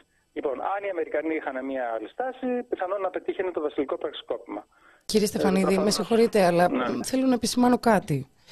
Ναι. Στήριξη δεν είναι σου δίνω την ευλογία μου. Η στήριξη μεταφράζεται με παροχή εξοπλισμού, υπήρξε ένα ΝΑΤΟ, δεν ήταν τα πράγματα ε, ε, σας βλέπω και δεν σας ανατρέπω. Θα μπορούσαν να πάρουν θέση οι Αμερικάνοι όπως το έχουν κάνει σε άλλες περιπτώσεις και από ίσες αποστάσεις και στήριξη ε, επί του πρακτέως να βοηθήσουν στην ανατροπή αν ήθελαν. Αλλά δεν ήθελαν, δεν είναι απλά δηλαδή ότι τους είδαν, τους ανέχτηκαν, γνωρίστηκαν και πορεύτηκαν με την ευχή τους. Ήταν έμπρακτη η στήριξη. Και μάλιστα γι' αυτό έχει μείνει και στην ιστορία ότι. Ε, ε, τώρα θέλετε να αντιστρέψουμε τους ρόλους, να μου πείτε εσείς τι έγινε και εγώ να ακούω. Μα αυτά που. Εμείς, κοιτάξτε, εμάς η δουλειά μας είναι να κάνουμε τους δικηγόρους του διαβόλου. Από εκεί και πέρα εσείς το ανατρέπετε. Και επίσης για να λύσουμε τις απορίες του κόσμου, θα πρέπει αυτά που ακούμε και αυτά που λέγονται θα πρέπει να τα ανατρέψουμε. Οπότε... Γιατί εγώ αυτή τη στιγμή κάνω το δικηγόρο του διαβόλου. Είναι η απλή ερώτηση του. Του κόσμου. Του κόσμου, έτσι. Που είναι, που είναι και πολύ σαφές το ερώτημα. Λοιπόν, οι Αμερικανοί ε, άφησαν για μεγάλο διάστημα, η Προεδρία Τζόνσον άφησε για μεγάλο διάστημα την θέση του πρεσβευτή του Σκενή στην Αθήνα, έφυγε ο Τάλμποτ και ο, ο διάδοχος του Τάσκα ήρθε πολύ αργότερα, ε, ασυνήθιστα αργά δηλαδή για μια σύμμαχο χώρα και το Κογκρέσο ανέστηλε την παράδοση βαρέως οπλισμού στις ελληνικές αναπτύσσες δυνάμεις. Αυτά ήταν πολύ σημαντικά βήματα τα οποία έδειξαν ότι κρατάνε αποστάσεις. Επίσης, αποστάσεις κρατούσαν με, τα, με το επίσημο ραδιόφωνο της Αμερικής, τη φωνή της αμερικη Το επίσημο κυβερνητικό ραδιόφωνο. Και οι συνταγματάρχε διαμαρτύρονταν κατά καιρούς. Ε, και μόνο η Προεδρία Νίξον το γύρισε μετά το 1969 στο πλαίσιο της Realpolitik που εφάρμοζε ο Κίσινγκερ και ο Νίξον ε, θεώρησαν ότι δεν είναι δική τους δουλειά τι κυβέρνηση θα έχουν ε, σε σύμμαχες χώρες. Ε, δεν ήταν δική δουλειά να επέμβουν, οπότε συνεργάστηκαν και φρόντισαν να άρουν το εμπάργκο με την υποχρέωση βέβαια κάθε έξι μήνες να πηγαίνει ο πρόεδρος στο Κογκρέσο και να λέει ότι η Ελλάδα, κάνει, το ελληνικό καθεστώς κάνει βήματα προς τον εκδημοκρατισμό. Δηλαδή υπήρχε πάντα αυτό το, το καρότο στο τέλος. Ε, φυσικά ήταν για το Θεαθήνο όλα αυτά. Αλλά η πρωτοβουλία των κινήσεων ήταν, ήταν στους Έλληνες. Δηλαδή μην ψάχνουμε να δούμε να βρούμε ποιος μηχανεύτηκε και ποιος επέβαλε τους συνταγματάρχε. Ήταν ελληνική υπόθεση. Ναι. Και γιατί έχει επικρατήσει ο αντιμερικανισμός τότε; Ο αντιμερικανισμός είναι παλιά ιστορία. Ανάγεται στη δεκαετία του 50. Για μένα την αριστερά ήταν εμφύλιος, άρα είναι πιο πριν.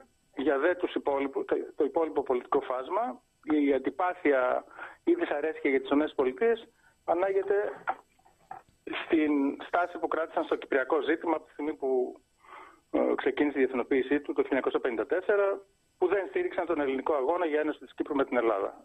Εκεί ανάγεται, αυτό το έχω μελετήσει αρκετά διεξοδικά και ήταν ένα φαινόμενο υπερκομματικό και παραμένει υπερκομματικό. Δηλαδή θα βρει κανείς αντιαμερικανικά αισθήματα σε όλο το φάσμα και σήμερα. Απλώς. Ε, Ανάλογα με τη συνθήκη. Ναι, ακριβώς. Ανάλογα με το έναυσμα θα εκδηλωθούν ή δεν θα εκδηλωθούν. Δηλαδή, αυτή τη στιγμή ο αντιμερικανισμό μας είναι σε ύφεση, παρόλο που τα αντανακλαστικά αυτά φάνηκαν όταν έγινε η ρωσική εισβολή στην Ουκρανία, φάνηκαν. Δηλαδή, ναι, αναπεριόδου έχουμε δει αντι... Ναι. Πώς; Αναπεριόδους λέω βλέπουμε αντιγερμανισμό, αυτή τη στιγμή βλέπουμε, δεν έχουμε αντιαμερικανισμό, έχουμε αντιρωσισμό, να το πω έτσι, δεν ξέρω πώς να το όχι, πω. Όχι, όχι, αντιρωσισμό δεν θα δείτε εύκολα, ε, αλλά... Ε, Ποια ναι, είναι η γενική μια, αίσθηση μια πάνω σε αυτό; στάση ναι. που πάει πολύ βαθιά. Πάει, τι να σα πω, στο 13ο αιώνα τουλάχιστον, με το σχίσμα των εκκλησιών και την άλωση της ε, Κωνσταντινούπολης από τους Φράγκους. δηλαδή αφορά πλέον τους χριστιανούς Ορθόδοξους. Μάλιστα. Και νομίζω το ίδιο ερώτημα παραμένει και, στη, και για την πτώση της Χούντας. Έχει... Ουσιαστικά το αφήγημα είναι ότι το Πολυτεχνείο έριξε τη Χούντα. Ε, αυτή είναι η ανοησία που είπα, που αυτό χαρακτήρισε ανοησία. Το Πολυτεχνείο φυσικά δεν έριξε τη Χούντα. Ε, την έφτυρε και μάλιστα ακολούθησε μια πιο σκληρή φάση της δικτατορίας, η οποία τερματίστηκε έπειτα από 8 μήνες, έτσι, η δικτατορία του, του Ιωαννίδη, του αφανούς δικτάτορα, ε, τερματίστηκε έπειτα από αυτούς τους μήνες λόγω της καταστροφής στην Κύπρο. Ναι. Ε, με, δηλαδή μια πρωτοβουλία που πήρε ο, ο Ιωαννίδης κατέληξε σε φιάσκο, επενέβη η Τουρκία και μπροστά στο διέξοδο και το φάσμα ενός πολέμου, οι στρατιωτικοί σήκωσαν τα χέρια, παρέδωσαν εξουσία στου πολιτικούς. Υπάρχει ε, και το, το επιχείρημα. Αυτό εγγράφηκε στην mm. εθνική δημόσια ιστορία ως κορυφαία στιγμή αντίστασης. Γιατί πρέπει να πούμε, μαζική αντίσταση στην δικτατορία δεν υπήρξε. Υπήρξαν μονομένε πράξεις αντίστασης, υπήρξαν θρησκευτικέ οργανώσεις, κυρίως από την αριστερά, αλλά όχι αποκλειστικά, γιατί και το κίνημα του Βασιλιά ε, είχε τέτοια στοιχεία και το κίνημα του ναυτικού δεν έγινε από αριστερούς. Από φιλοβασιλικά στοιχεία και συντηρητικά έγινε τον Μάιο του 1973. εν πάση περιπτώσει, το Πολυτεχνείο έγινε, η κατάληψη δηλαδή, ε, σε μια περίοδο που ο Παπαδόπουλος είχε δρομολογήσει ένα πείραμα πολιτικοποίησης καλύτερα, πολιτικοποίησης της δικτατορίας. Ε, με ψήφιση συντάγματος και στο βάθος εκλογές. Ε, αυτό δεν έγινε ποτέ. Κυρίως γιατί ο Ιωαννίδης και οι σκληροπυρηνικοί δεν το ήθελαν. Όχι γιατί μεσολάβησε το Πολυτεχνείο, αλλά το Πολυτεχνείο έφυρε τον Παπαδόπουλο την εικόνα αυτής της πολιτικοποίησης και τον δοτό πρωθυπουργό του, τον Μαρκεζίνη. Λοιπόν, αυτοί χάσαν τον κύριο τους και έγινε ακόμη πιο εύκολο για τον Ιωαννίδη να τους ανατρέψει. Υπάρχει και το αφήγημα ότι το Πολυτεχνείο έφερε τον Ιωαννίδη. Το, το οποίο να παράγεται. Δεν ισχύει. Να μας εξηγήσετε γιατί δεν ισχύει. Ε, γιατί τα σχέδια προπήρχαν. Ο Ιωαννίδης είχε ήδη δρομολογήσει το πραξικόπημα. Από τις 20 Οκτωβρίου συγκεκριμένα, το 1973 προπήρχαν τα σχέδια για να, ε, να μπει ο Ιωαννίδης. Δεν μπορώ να πω, αλλά δεν θυμάμαι. Εν πάση περιπτώσει υπήρχαν αυτά τα σχέδια. Δεν ήταν ευχαριστημένοι αυτοί οι εξωματικοί με, το, με την πολιτικοποίηση του καθεστώτος που είχε απομακρύνει πολλούς στρατιωτικούς από τι θέσει τους. Ήταν δυσαρεστημένοι με την προσωποπαγή εξουσία του Παπαδόπουλου ε, και βέβαια δεν θέλουν να, βασικά δεν θέλουν να παραδώσουν την εξουσία mm-hmm. σε πολιτικούς. Μάλιστα. Εγώ... Ε, βλέπω εδώ, εδώ πέρα μια ερώτηση στο chat, θέλεις λίγο να τη δεις και εσύ, ότι όλο αυτό λέει έγινε μην τυχόν και κυβερνήσει η Ένωση Κέντρου με το 52% και το Παπανδρέου. Όχι, Μας λέει κάτι; ή είναι fake news; Η... Όχι, όχι. Δεν είναι. Ακούστε, μη συγχαίρουμε τις περιόδους η προοπτική επανεκλογής του Γεωργίου Παπανδρέου με πιθανότερο διάδοχο τον Ανδρέα σε μια πιο ριζοσπαστική εκδοχή της Ένωσης και και πιο συμπαγή από ήταν το 1964 που πήρε 52%. Αυτή η προοπτική εμφανίστηκε ενώπιση των εκλογών του 67, τις οποίες ματέωσε το πραξικόπημα. Mm-hmm. Πράγματι, γι' αυτό έγινε το πραξικόπημα, για να μην γίνουν εκλογές. Έτσι, αυτός ήταν ο βασικός λόγος. Δηλαδή φοβήθηκε αυτή η ομάδα των συνταγματαρχών ότι έρχεται ο Ανδρέας Παπανδρέου και ε, θα φέρει πάνω κάτω. Τον ίδιο φόβο είχαν και ο Βασιλιάς και το Επιτελείο και η Συντηρητική Παράταξη και ο Κωνσταντίνος Καραμαλής και άλλοι. Λοιπόν, όλοι αυτοί σκέφτονταν μήπως πρέπει να αναστείλουμε το Σύνταγμα πριν γίνουν εκλογές, αφού γίνουν εκλογές. Ε, το, το πέδευαν. Οι στεγματάρχες μόλις προκηρύχθηκαν εκλογές κινήθηκαν. Mm-hmm. Και υπάρχει... και ένας άλλος μύθος ε, ότι το πραξόμετρο του Ιωαννίδη έγινε για να, ε, με αμερικανικό δάκτυλο ως τιμωρία και για, για τη στάση που κράτησε η κυβέρνηση Μαρκεζίνη και ο Παπαδόπουλος, βέβαια, τις εκλογέ του Παπαδόπουλου, στον πόλεμο του Γιώμ Κιπούρ, δηλαδή τον Άραβο-Ισραηλινό πόλεμο του 1973. Ε, όταν οι Άραβες συνδυαστικά επιτέθηκαν στο Ισραήλ και οι Ηνωμένες Πολιτείες ε, στήσαν μια αερογέφυρα άμεσα για να βοηθήσουν το Ισραήλ, τότε χώρες όπως η Ελλάδα και η Τουρκία δεν άνοιξαν τον ε, ενέργειο χώρο τους για να περνούν τα αμερικανικά αεροπλάνα και να αναφοδιάζουν το Ισραήλ. Αυτό ισχύει. Λοιπόν, έτυχε να δω μια συζήτηση στο State Department ε, τον Οκτώβριο του 1973, τελευταίες μέρες του πολέμου ή αμέσως μετά, δεν θυμάμαι τώρα ακριβώς, ε, όπου ο Κίσιγκερ ρωτούσε τους ε, συνεργάτες του αν θα έπρεπε οι ΗΠΑ να ασκήσουν πιο δραστική πίεση σε Ελλάδα και Τουρκία για να μην τους φέρουν τέτοια εμπόδια. Τότε που ζήτησε και συγγνώμη, αναφέρεστε. Πώς; Είχε ζητήσει και συγγνώμη ο Κίσιγκερ. Για ποιο πράγμα; Για το γεγονός ότι δεν ασκήθηκε η πίεση που θα έπρεπε να γίνει για να μην ευδοκιμούν τέτοιου είδους καθεστώτα. Μου διαφεύγει όμως η ημερομηνία. Όχι, όχι, αυτό είναι κάτι άλλο. Ε, ο Κλίντον είχε ζητήσει συγγνώμη για τη διαδορία, αλλά αυτό είναι κάτι... ο Κίσιγκερ ποτέ δεν έχει ζητήσει συγγνώμη για την πολιτική του. Αλλά σε εκείνη τη φάση το State Department εισηγήθηκε να μην ασκηθεί πίεση, γιατί μάλλον θα ήταν αντιπαραγωγική. και, εν πάση περιπτώσει, ε, το πραξόμενο του Ιωαννίδη έγινε ένα μήνα αφού τελείωσε ο πόλεμος σχεδόν.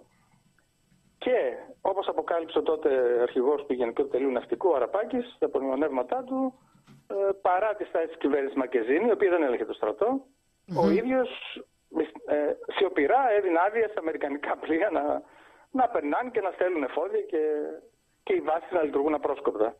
Οι βάσεις της Σούδες δηλαδή. Ε, οπότε δεν είναι αυτός ο λόγος που ανατράπηκε ο Παπαδόπουλος γιατί δυσαρέστησε τους αμερικανους και όλα αυτά.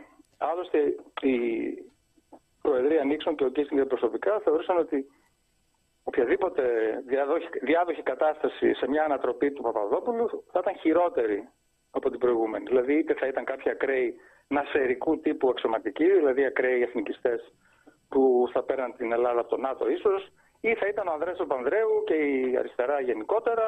Οπότε λέγανε, α τα πράγματα έτσι να κυλήσουν. Τους πρόλαβε ο Ιωαννίδης.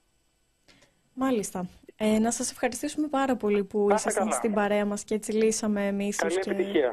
Να είστε καλά. Σας ευχαριστούμε. Να είστε καλά. Ήταν ο Γιάννης ε, Στεφανίδης, ιστορικός και καθηγητής. Βέβαια πρέπει να τονίσουμε σε αυτό το σημείο ότι είναι πάρα πολύ εύκολο όταν μιλάμε για ψευδείς ειδήσεις να υποπέσουμε στο σφάλμα ε, μία πολιτική ανάλυση η οποία διαφέρει, ναι. έτσι, δηλαδή είναι ιδεολογία σε πολλές περιπτώσεις, ναι. να, να πούμε την, τον αντίποδα ως fake news. Ναι. Γενικά αυτό που προσπαθήσαμε να κάνουμε ώστε να μην αναλωθούμε σε μία πολιτική συζήτηση που θα έχει άλλες προεκτάσεις και είναι και ένα άλλο θέμα είναι να μαζέψουμε κάποια συγκεκριμένα 4-5 fake news τα οποία δεν είναι αυτά που θα κάνουμε μεταξύ μας γενικότερα αφηγήματα που θα τα βάλουμε στο τραπέζι σαν παρέα και θα τα συζητήσουμε. Ε, είναι ότι θέλαμε πέντε βασικά πράγματα που ακούγονται από κυβερνητικά χείλη, από γενικότερα πολιτικούς παράγοντες, από τα μέσα ή μέσα από τα μέσα ε, μαζικής επικοινωνίας, να τα καταρρύψουμε. Γιατί αυτά τα αφηγήματα κυκλοφορούν και από την άλλη υπάρχουν τόσα στοιχεία για να τα διαψεύσουν και σχετικά με τους νεκρούς και σχετικά με, το, με τη Χούντα που έκανε δρόμους. Δηλαδή και ο άνθρωπος, ο κύριος Ελευθεράτος, είπε ότι ναι, έκανε δρόμους. Πάμε να δούμε παρακάτω. Δεν είναι ναι. ότι ήταν χωμάτινος ο δρόμος και παρέμεινε χωμάτινος. Εντάξει, μπήκε τσιμέντο. Πάμε να δούμε λίγο παρακάτω πώς έγινε αυτό και τι άλλο γινόταν πίσω από αυτό. Και αυτό που συμβαίνει καμιά φορά είναι μία έννοια να λαμβάνει πολύ μεγαλύτερη προέκταση. Όταν λέμε, ας πούμε, ότι η Χούντα έκανε δρόμους, δεν εννοούμε απαραίτητα ότι βελτίωσε την κυφυσίας. Αναφερόμαστε σε μία οικονομική γενικότερα. Μα το είπε και ο άνθρωπος ε, που εμείς δεν θα το λέγαμε γιατί ισχύει ότι δεν το είχαμε συζητήσει κιόλας, αλλά εκείνος το, το ξαναθυμήθηκε και το έβαλε στη συζήτηση. Ο Υπουργός Ανάπτυξης που είχε πει η οικονομία τότε ήταν κούκλα. Ναι. Είναι χαρακτηριστική φράση. Α πούμε, αυτό είναι μια ψευδής είδηση. Όπως είδαμε, υπήρχε πρόβλημα με την δεν ύφεση, ήταν κούκλα. με τον πληθωρισμό. Ταυτόχρονα είναι καμιά φορά λεπτές οι γραμμές και των fake news και της παραπληροφόρησης. Ναι. Το γεγονός, ας πούμε, ότι η Αμερική πήρε στην αρχή σας αποστάσεις και στη συνέχεια στήριξε τη Χούντα, δεν σημαίνει ότι τη φόρεσε κιόλας στην Ελλάδα. Ότι έκατσαν όλοι μέσα σε ένα τραπέζι και είπαν ποιον θα βάλουν με τον εκπαιδευμένο μας από τη CIA, Παπαδόπουλο. Φυσικά και έχει ευθύνη και έχουν ευθύνη και η ΕΠΑ, έχει ευθύνη και το ΝΑΤΟ για το πώς εξελίχθηκε αυτή η επταετία, ε, για το γεγονός ότι δεν καταδίκασαν, έτσι. Αλλά σε καμία περίπτωση δεν μπορούμε να πούμε με ακρίβεια και με στοιχεία ότι απλά τη φόρεσαν. Έχει φουντό στο chat, έτσι, το βλέπεις. Ναι, ε, γιατί υπάρχει το βασικό επιχείρημα ότι ε, ποια ανάλυση, όταν μιλάμε για την ε, αλήθεια υπάρχει η δική μου γνώμη και η δική σου γνώμη; Όντως, κάποια πράγματα είναι de facto. Το πώς επιλέγει όμως ο καθένας να ερμηνεύσει Ναι. ε, τη, το κάθε γεγονός είναι πολιτική ανάλυση. Ναι. Και μέσα και στο The Press Project διαφωνούμε για το ποιος συντήρησε, επινόησε, έφερε τη Χούντα κλπ. Αλλά Ε, αυτό είναι δεύτερο κομμάτι. Εμείς ε, εξ- ε, θέλουμε σε αυτή την εκπομπή να εξηγήσουμε και να αναλύσουμε το πρώτο κομμάτι. Πάμε, βηματάκι, βηματάκι. Θα έρθουν και οι αναλύσεις. Διαβάζω τώρα μέσα στην ίδια φράση είπε ότι δεν έγινε για να μην βγει ο Παπανδρέου και στα καπάκια ότι έγινε για να ματαιωθούν οι εκλογές. Και εδώ πέρα πρέπει να είμαστε πάρα πολύ προσεκτικοί. Η- Το κίνητρο, η ματέωση των εκλογών δεν σημαίνει μποϊκοτά του Παπανδρέου. Δηλαδή έτσι γκένεν, επειδή ρωτάει πώς γκένεν αυτό. Ε, μ, Φούντωσε το chat σου. Λέω, άμα δεις όλα τα σχόλια, εδώ πέρα υπάρχει και διάδραση. Ναι, προσπαθούμε να. Προσπαθώ τώρα δηλαδή να τα διαβάσω λιγάκι. Μας γράφει ο Γιώργος Οφώτο να ευχαριστήσουμε τον κύριο καθηγητή. Δεν χρειάζεται να συμφωνούν όλοι οι συνομιλητές σε, σε όλα. Συμφωνούμε απόλυτα σε αυτό. Ε, Ουσιαστικά αυτό λέγεται και στο chat. Εκεί είναι το, το τυράκι τέλος πάντων της υπόθεσης ότι η ερμηνεία είναι ένα κομμάτι ξεχωριστό. Εμείς εδώ μιλήσαμε με στοιχεία, όπως είδατε, και εκεί θα θέλαμε να μείνει η σημερινή συζήτηση. η οποία πρέπει να υπενθυμίσω ότι είναι στα πλαίσια του, της πιλωτικής ευρωπαϊκής πλατφόρμας Καλυψό, την πλατφόρμα fact-checking με συμμετοχή και των χρηστών. Αυτό ξέχασα να σας πω νωρίτερα. Στην πλατφόρμα την πιλωτική την οποία φτιάχνουμε αυτή τη στιγμή θα έχουν τη δυνατότητα οι χρήστες της πλατφόρμας να κάνουν flag ειδήσεις οι οποίες τους φαίνονται fake news. Και μετά είναι αρμοδιότητα ε, της δημοσιογράφου να κάνει το fact-checking. Και είτε η είδηση θα προκύψει αληθής, είτε ψευδής. Στα πλαίσια λοιπόν αυτής της προσπάθειας έχουμε ετοιμάσει και εμείς τη σειρά από τα podcast μας με θέματα ψευδών ειδήσεων και προπαγάνδας που καλύπτουν μια ευρία γκράμμα θεμάτων όπως τα fake news πανδημίας κλπ. κλπ όπως σας είπαμε νωρίτερα. Ε, νομίζω ήρθε η ώρα κιόλας να χαιρετήσουμε. Ναι, δεν έχουμε άλλο καλεσμένο, αν νομίζατε, γιατί σήμερα ξαφνικά σας τον εμφανίζαμε έναν έναν τον καλεσμένο. Ναι. Δεν έχουμε, αυτό ήταν, τέλος. Ε, και επειδή έχω ανάγκη να το απαντήσω αυτό το ερώτημα, με συγχωρείς πριν κλείσουμε. Διακοπές λέει κάνανε στη Μακρόνισο. Δεν υπήρχε λέει αντίσταση. Το αν υπήρχε αντίσταση όταν ήρθε η Χούντα με το αν διώχθηκαν οι κομμουνιστές ή όσοι θεωρούνταν κομμουνιστές είναι δύο τελείως διαφορετικές ιστορίες. Το ότι υπήρχαν κομμουνιστές και ότι διώχθηκαν με το χειρότερο τρόπο βασανίστηκαν για τις ιδέες τους, δολοφονήθηκαν, είναι μια πραγματικότητα.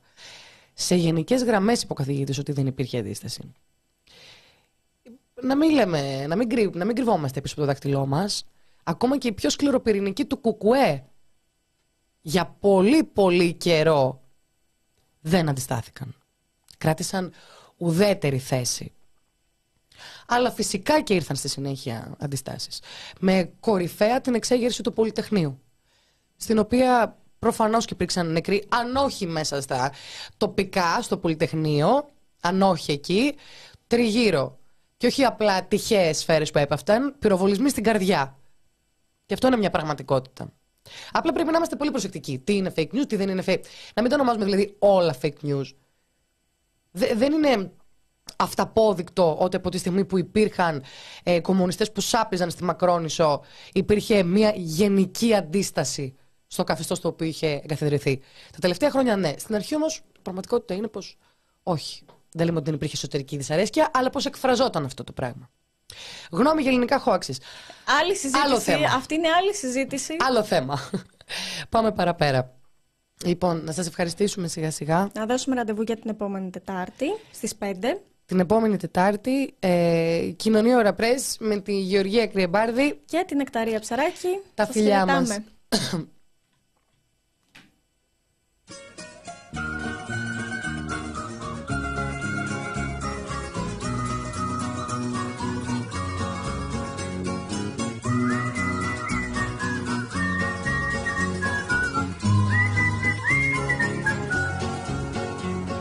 Δρόμος είχε τη δική του ιστορία.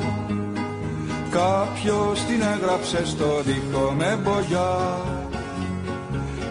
Ήταν μια λέξη μόναχα ελευθερία. Και πίτα είπαν πως την έγραψαν παιδιά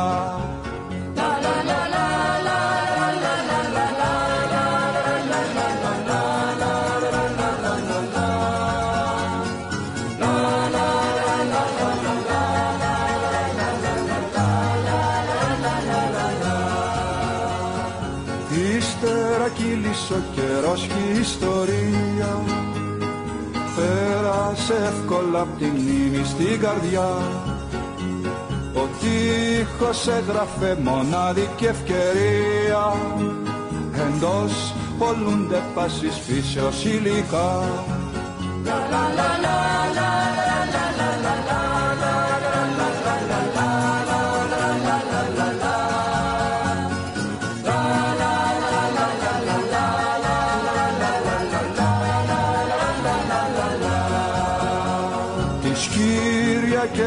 από νωρίς τα καφενεία.